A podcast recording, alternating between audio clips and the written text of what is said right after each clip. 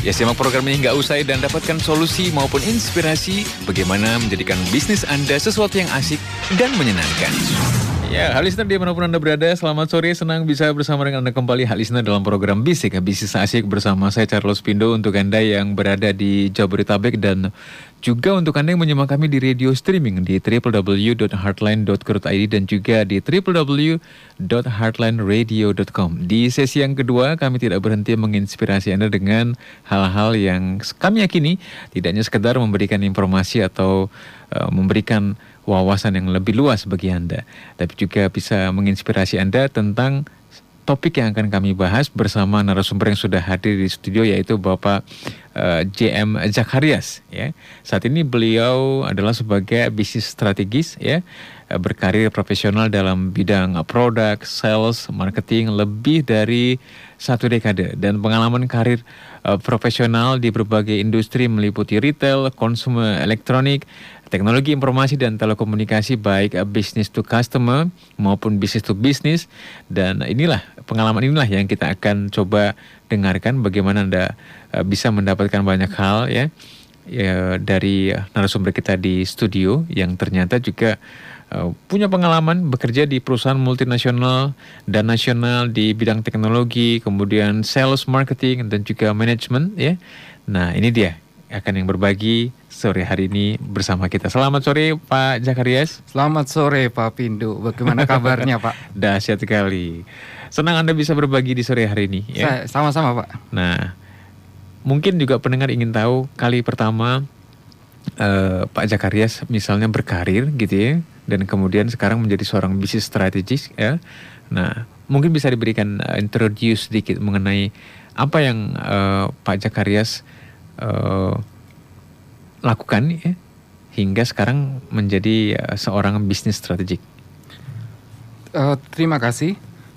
Selamat sore untuk para pendengar Headlight, Headlight FM. Hmm.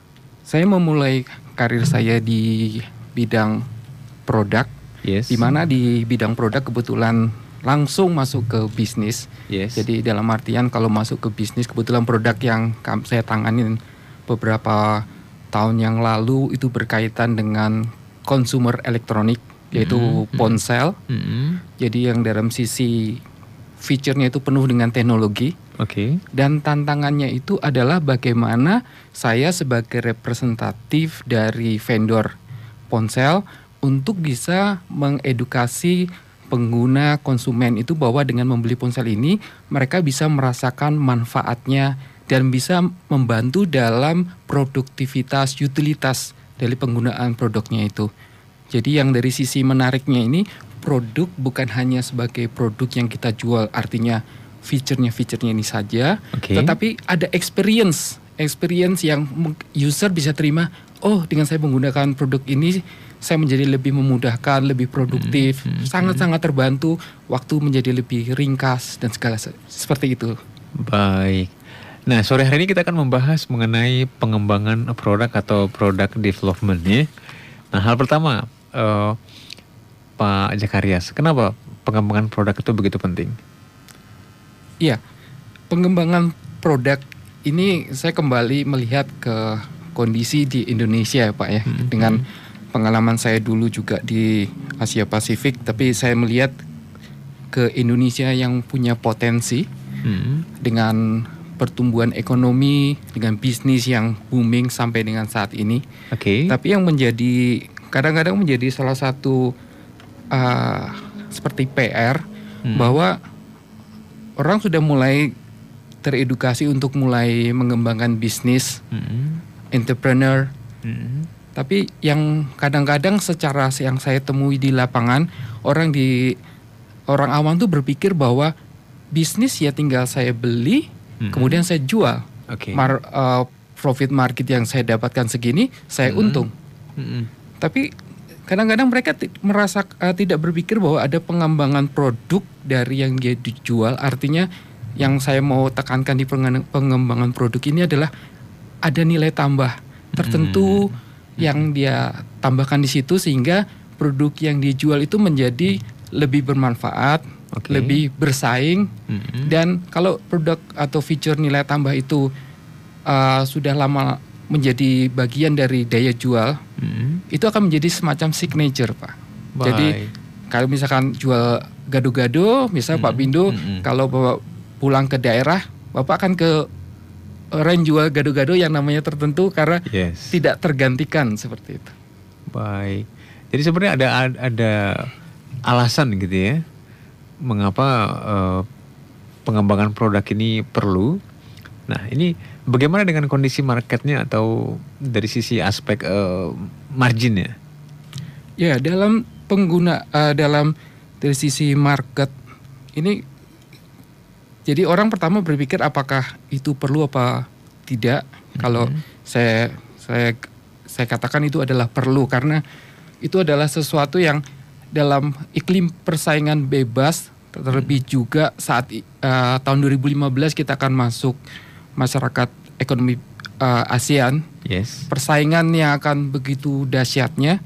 Jadi uh, pengembangan produk itu akan memberi nilai tambah dan selain nilai tambah adalah daya saing. Hmm. Bagaimana kalau misalkan saya kasih gambaran, kalau misalkan produk yang dijual dari uh, penjual yang banyak itu produknya sama, yang terjadi biasanya adalah uh, banding-banding harga kan pak. Oke. Okay. Hmm. Tetapi kalau misalkan dalam kondisi persaingan yang begitu uh, padat, yang begitu uh, yang yang begitu tough, hmm. kalau anda punya suatu daya, uh, nilai tambah yang yang tidak dimiliki oleh pesaing anda, hmm. anda masih bisa bertahan. Artinya anda masih bisa lebih fleksibel dibandingkan anda harus jor-joran banting harga atau perang harga. Baik, contohnya seperti apa kira-kira itu Pak? Kalau mau saya mesti gambaran yang paling paling simpel ya, mungkin hmm. jadi para pendengar mungkin dari berbagai latar belakang. Jadi ya saya simpel itu saya dulu saya dulu pernah eh, berkantor di Bandung hmm. dan salah satu potensi dari Bandung itu salah satunya adalah buah uh, buah stroberi. Oke. Okay. Jadi kalau biasanya banyak yang beli di Bandung kemudian dijual di di Jakarta dengan harga dan margin yang lebih besar. Mm -hmm. Dan kalau kita lihat dalam uh, gambaran itu, kalau bisnis jual beli stroberi tidak dengan nilai tambah, itu artinya kita beli kemudian mm -hmm. kita jual di Jakarta. Kondisi okay. kalau kondisi market yang masih prospek itu no problem. Tapi kalau di ja kondisi di Jakarta market penjualan stroberi, buah stroberi itu begitu ketat, hmm. akhirnya kan banding-banding harga. Tetapi kalau Anda mempunyai uh, uh, para pendengar mempunyai uh, pengembangan di produk, artinya hmm. memberi nilai tambah. Okay. Anda beli uh, buah stroberi, kemudian Anda juga bisa olah menjadi selai. Hmm. Itu jadi selai itu di Jakarta belum ada selai. Kebetulan saya pernah merasakan selai yang buatan dari kebun di stroberi. Oke. Okay. Itu benar-benar segar. Okay. Jadi artinya ada ada nilai nilai jual tertentu. Mm-hmm. Contoh yang paling sederhana seperti itu. Baik. Oke di sesi berikutnya kita akan bahas ya Pak Pak Zakarias mengenai kategori proses pengembangan produk Ya, sebenarnya proses pengembangan produk itu seperti apa ya? Apa kenapa disebut juga ada kategorialnya?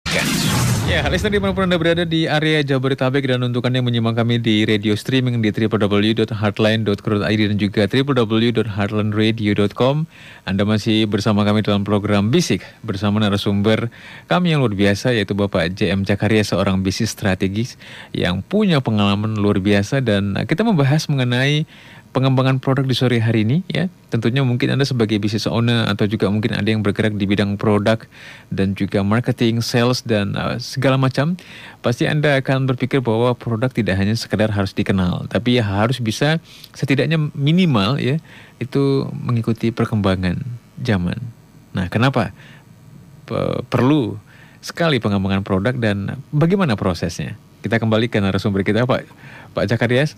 Ini ya, menarik kalau kita lihat bahwa ternyata uh, pengembangan produk itu merupakan sesuatu yang penting dan tidak hanya sekedar uh, mengembangkan produk tapi harus ada value addednya, nilai tambah ya, kira-kira seperti itu. Nah, ya. ini bagaimana sebenarnya prosesnya uh, proses pengembangan produk ini terjadi, Pak Zakarias? Iya.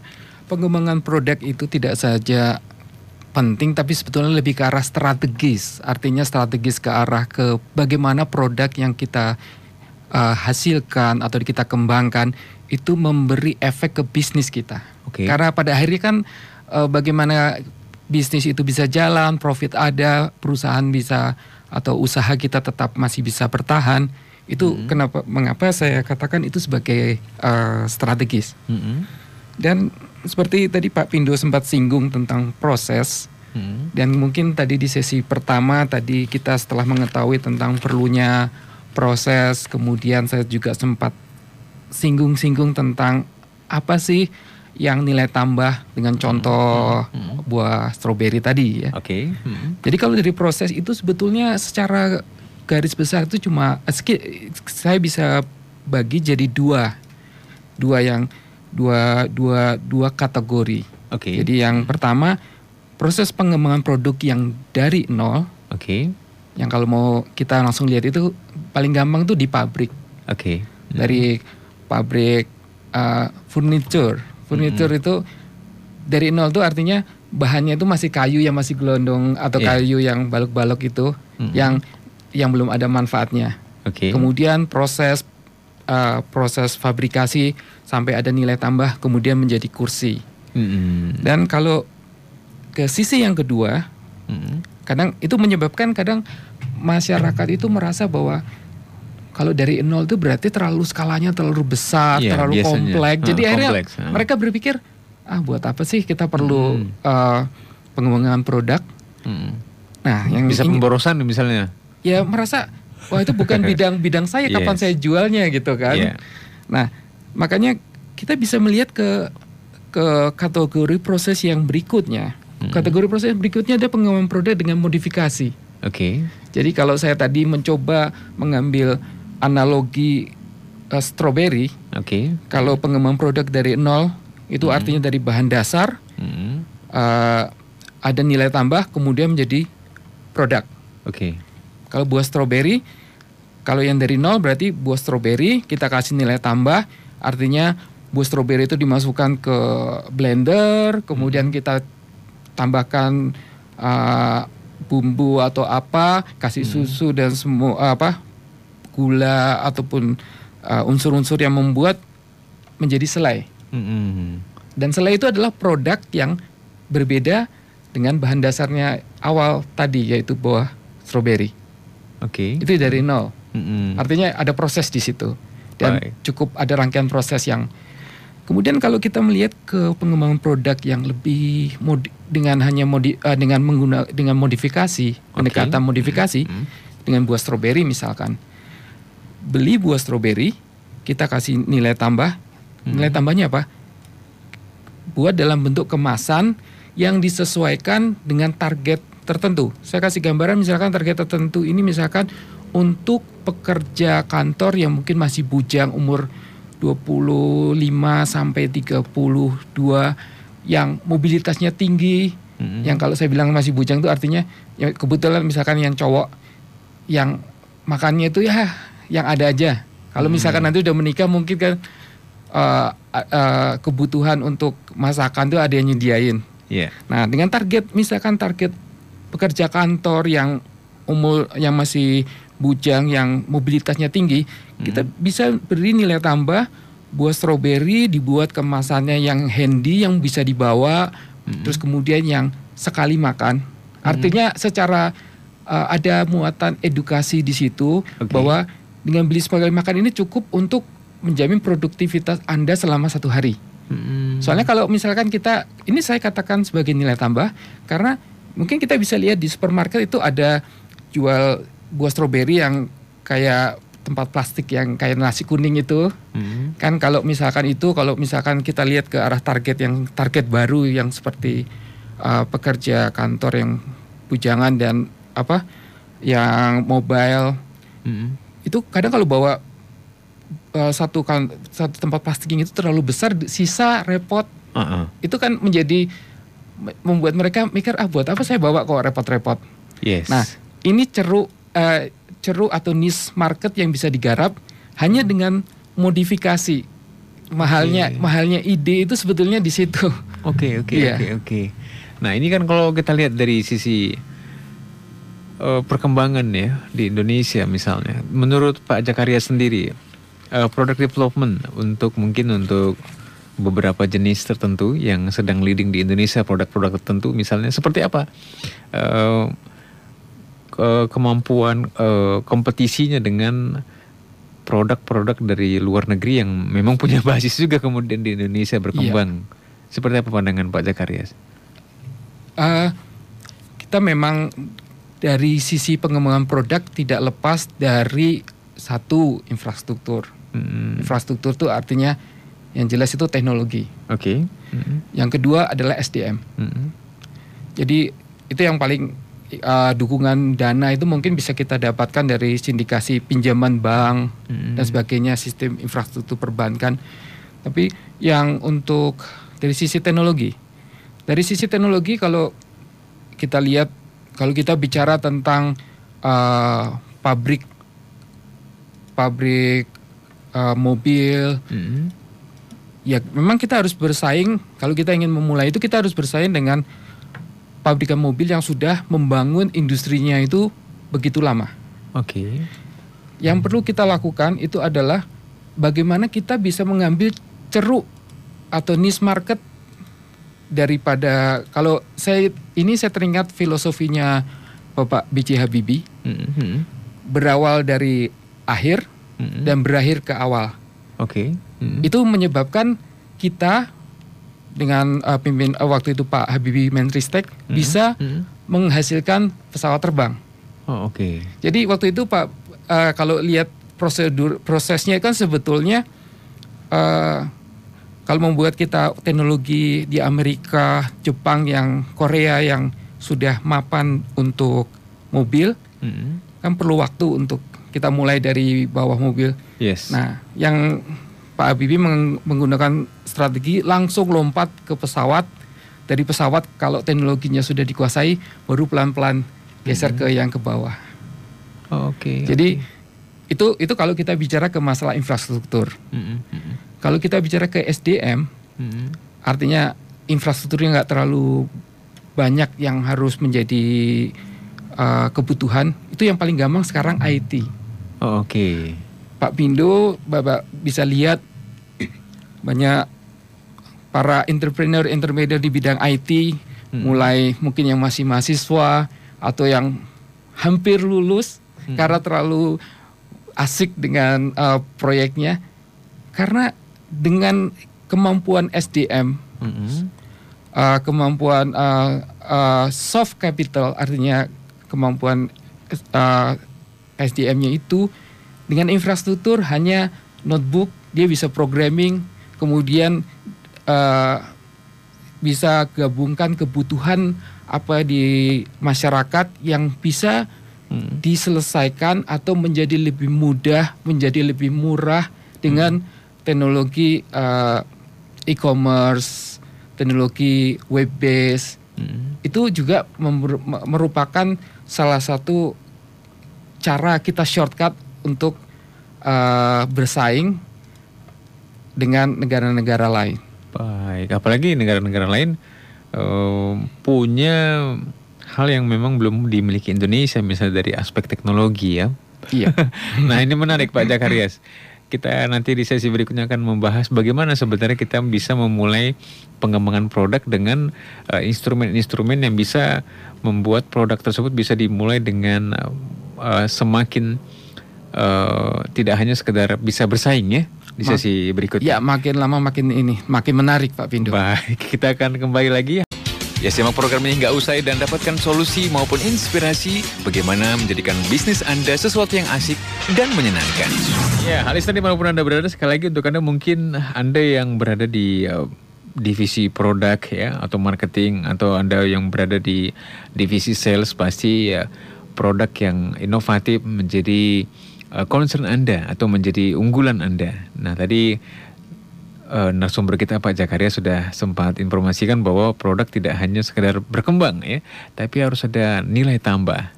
Nah, kemudian juga harus dibarengi dengan instrumen-instrumen pendukung yang yang juga tidak hanya sekedar melengkapi ya, tapi mungkin bisa lebih lagi ya memberikan dampak uh, bagi penjualan bagi apa pun yang menjadi target bisnis. Nah, pertanyaannya kemudian adalah bagaimana memulai uh, pengembangan produk ini. Kita kembali ke narasumber kita dan sekali lagi untuk Anda yang yang sudah berkomentar terima kasih ya untuk komentar Anda nanti kami akan bacakan di sesi berikutnya dan untuk Anda yang belum boleh Anda berkomentar. Menurut Anda seberapa pentingkah pengembangan produk dan apa dampaknya bagi bisnis Anda? Silakan. Pak Jakarias ini pengembangan produk kan pasti harus terus menjadi uh, fokus salah satu fokus prioritas ya. Nah, pertanyaannya bagaimana memulai pengembangan produk ini Pak Jakarias? Iya, terima kasih Pak Pindu.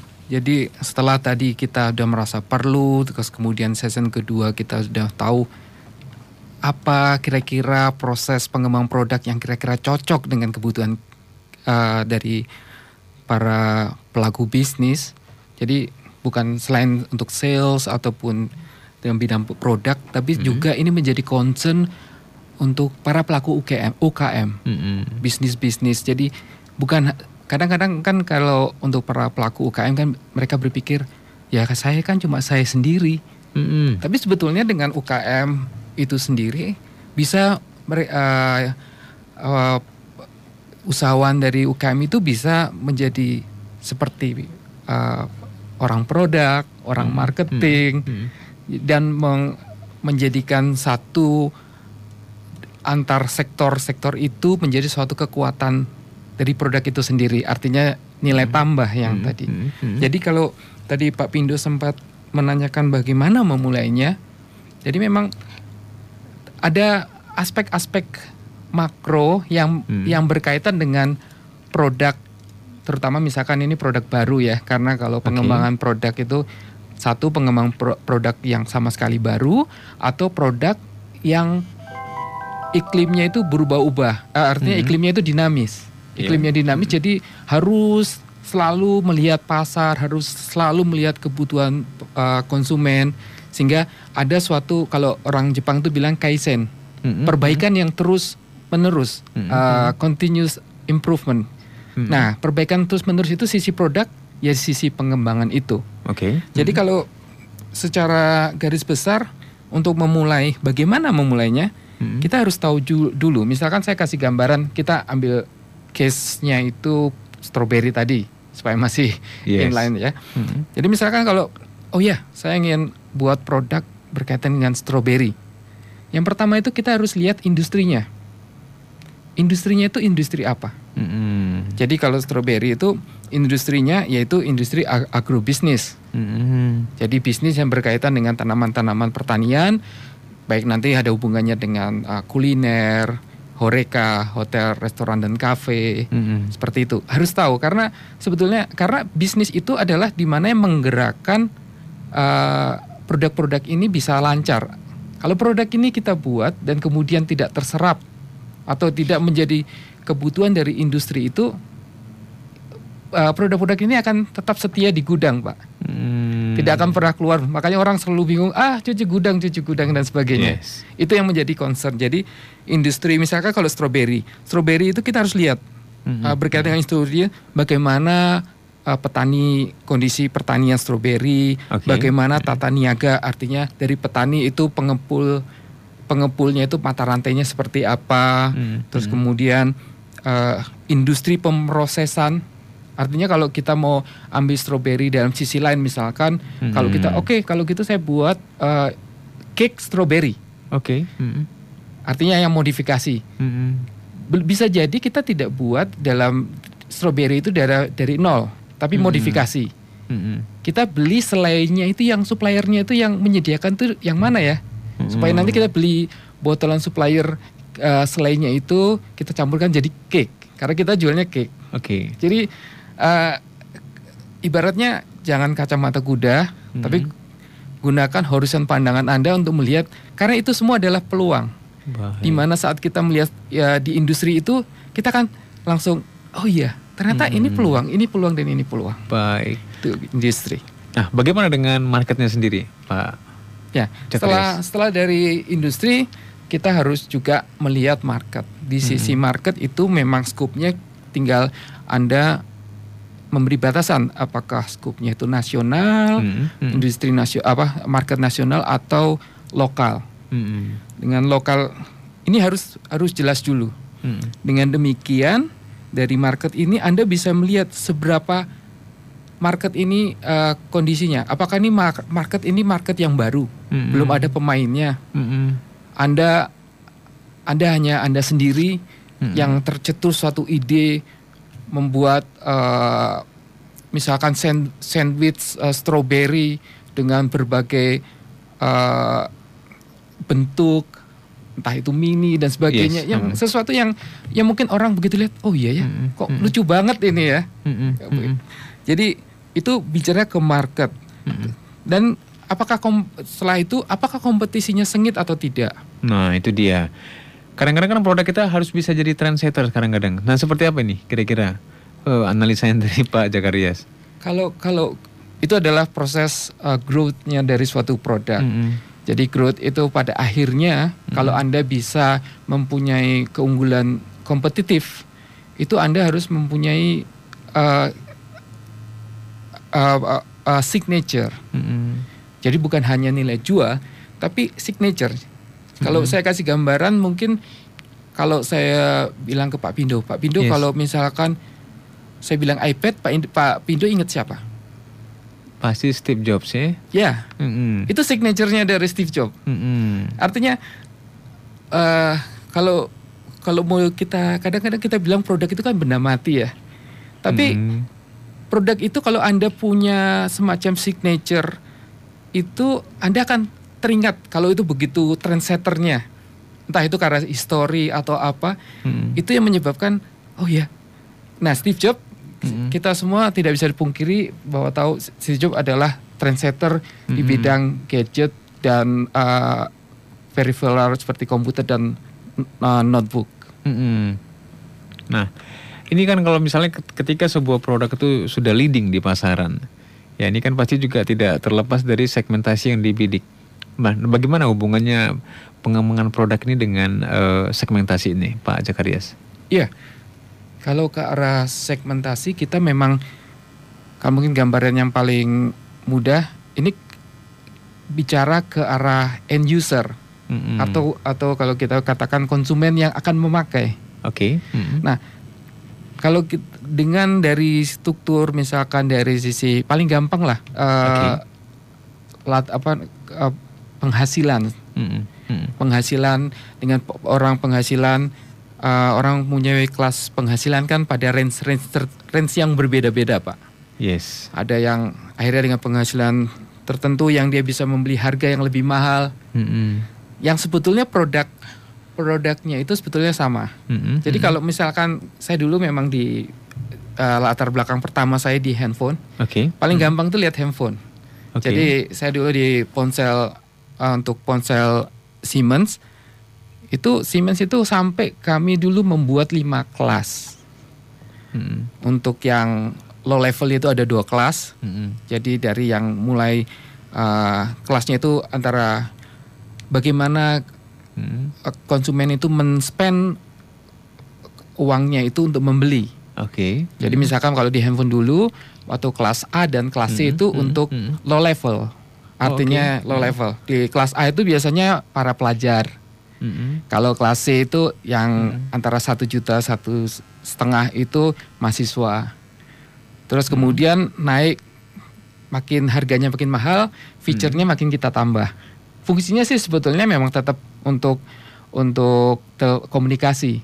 Baik. Tapi karena ada segmentasi itu makanya kita akan masuk kira-kira mau di mana sih fokus segmen user atau konsumen mana yang kita akan tuju kalau kita nggak nggak memilih semuanya kan kadang-kadang memang harus fokus juga baik Daset nah ini kan dari semua instrumen ini pasti juga uh, salah satu yang menjadi concern adalah mengenai target Pak Cakaria nanti sesi berikutnya kita ke target dan sekaligus juga kita akan uh, membaca juga interaksi dari pendengar kita Pak Jakarias. Iya Pak. Kita akan kembali hard listener setelah yang berikut ini untuk Anda.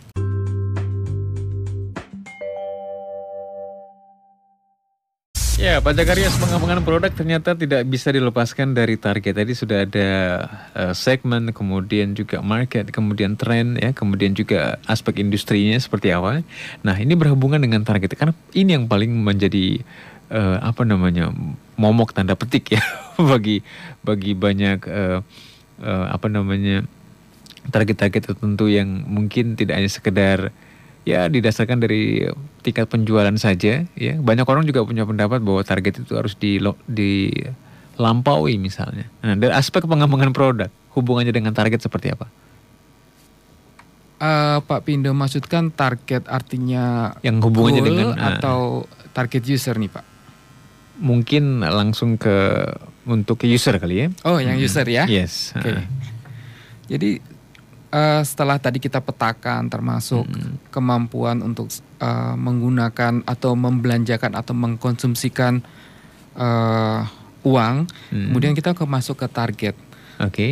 Target target ini bisa kita lihat klasifikasikan dalam sisi demografi, baik hmm. itu umur, jenis hmm. kelamin, hmm. pendidikan, hmm. pekerjaan, tempat tinggal. Yang kalau kita lihat itu kadang-kadang ada suatu pola-pola tertentu. Misalnya kalau tempat tinggal, hmm. tempat tinggal di Jakarta dengan tempat tinggal yang misalkan di daerah yang ke, apa uh, lebih ke arah pulau, okay. kebutuhannya beda. Oh iya.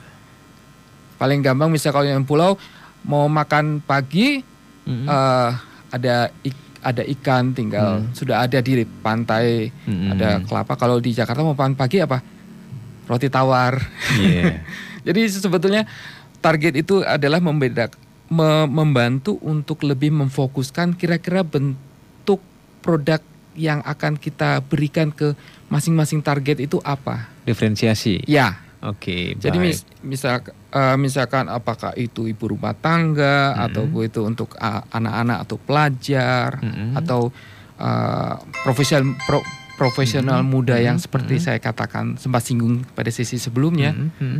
Nah itu yang membuat akhirnya kita bisa melihat uh, bagaimana untuk menyesuaikan pengembangan produk ini dengan apa sih uh, target yang kita akan beri produk ini gitu. Baik. Nah, bagaimana dengan uh, ini kan pasti ada skema ataupun siklus uh, proses pengembangan produk ini seperti apa kira-kira uh, Pak Jakarias? Ya. Tadi sempat kita singgung bahwa untuk pengembangan produk ini tidak berhenti. Artinya hmm. bukan bukan hanya untuk produk baru saja, tetapi hmm. untuk produk selama produk itu masih masuk di life cycle-nya, artinya dalam hmm. siklus kehidupannya, hmm. produk yang belum dikatakan produk yang mati atau tidak tidak diproduksi lagi, produk itu akan terus mengalami siklus uh, pengembangan. Baik. Jadi yang kita singkat P, uh, PDCA. Oke, apa itu PDCA? PDCA ini lazim juga digunakan di uh, industri manufaktur, hmm. industri hmm. lain dan ini bisa ditetak, digunakan juga dalam proses pengembangan produk meskipun pengembangan produk itu mungkin produk yang kita kembangkan itu produk jasa. Baik. Misalkan mulai dari P itu plan, plan. Hmm. do itu eh, D itu do, do. artinya lakukan, hmm. C itu check, hmm. dan E itu action. Baik. Sekarang kita saatnya untuk membacakan komentar dari pendengar kita Pak Jakaris. Ya. Karena waktu juga ternyata sudah hampir habis ya. Gak kerasa ya. Tidak terasa. Baik. Selamat malam Pak Kurniadi. Terima kasih untuk komentar Anda. Pengembangan produk menurut Anda harus bahkan tanggung jawab bagi sebuah perusahaan itu adalah hal yang mutlak. Dan ini ada banyak cara dan juga pasti melibatkan teamwork dan juga distribusi dan juga yang sesuai dengan uh, fokus ya. Terima kasih Pak Kurniadi. Kemudian juga Pak Tri. Uh, e, penting sekali pengembangan produk supaya kita tidak ketinggalan. Nah, apalagi untuk masyarakat ekonomi ASEAN ya. Kemudian untuk Ibu Rina juga punya pendapat bahwa itu sangat penting sekali ya untuk peningkatan ya, peningkatan e, kualitas produk. Kira-kira seperti itu. Untuk Ibu Dian punya pendapat pengembangan produk adalah suatu keharusan supaya kita mampu untuk berkompetisi. Pak Jakarias? Iya. kita harus akhiri ternyata di sesi malam hari ini nanti uh, kita akan kembali di sesi berikutnya ya. Terima ya, kasih senang sudah sekali mendengar uh, pendengar yang berkomentar. Oh, yes. pengembangan produk itu adalah penting. Baik, terima kasih Pak Jakaria. Ya, Sampai jumpa di kesempatan berikutnya. Dan hal listener, apa pun yang Anda lakukan tetap semangat, keep on growing and never give up. Halo listener, terima kasih Anda telah mendengarkan program Bisik, Bisnis Asik, bagaimana membuat sebuah bisnis menjadi hal yang asik dan menyenangkan.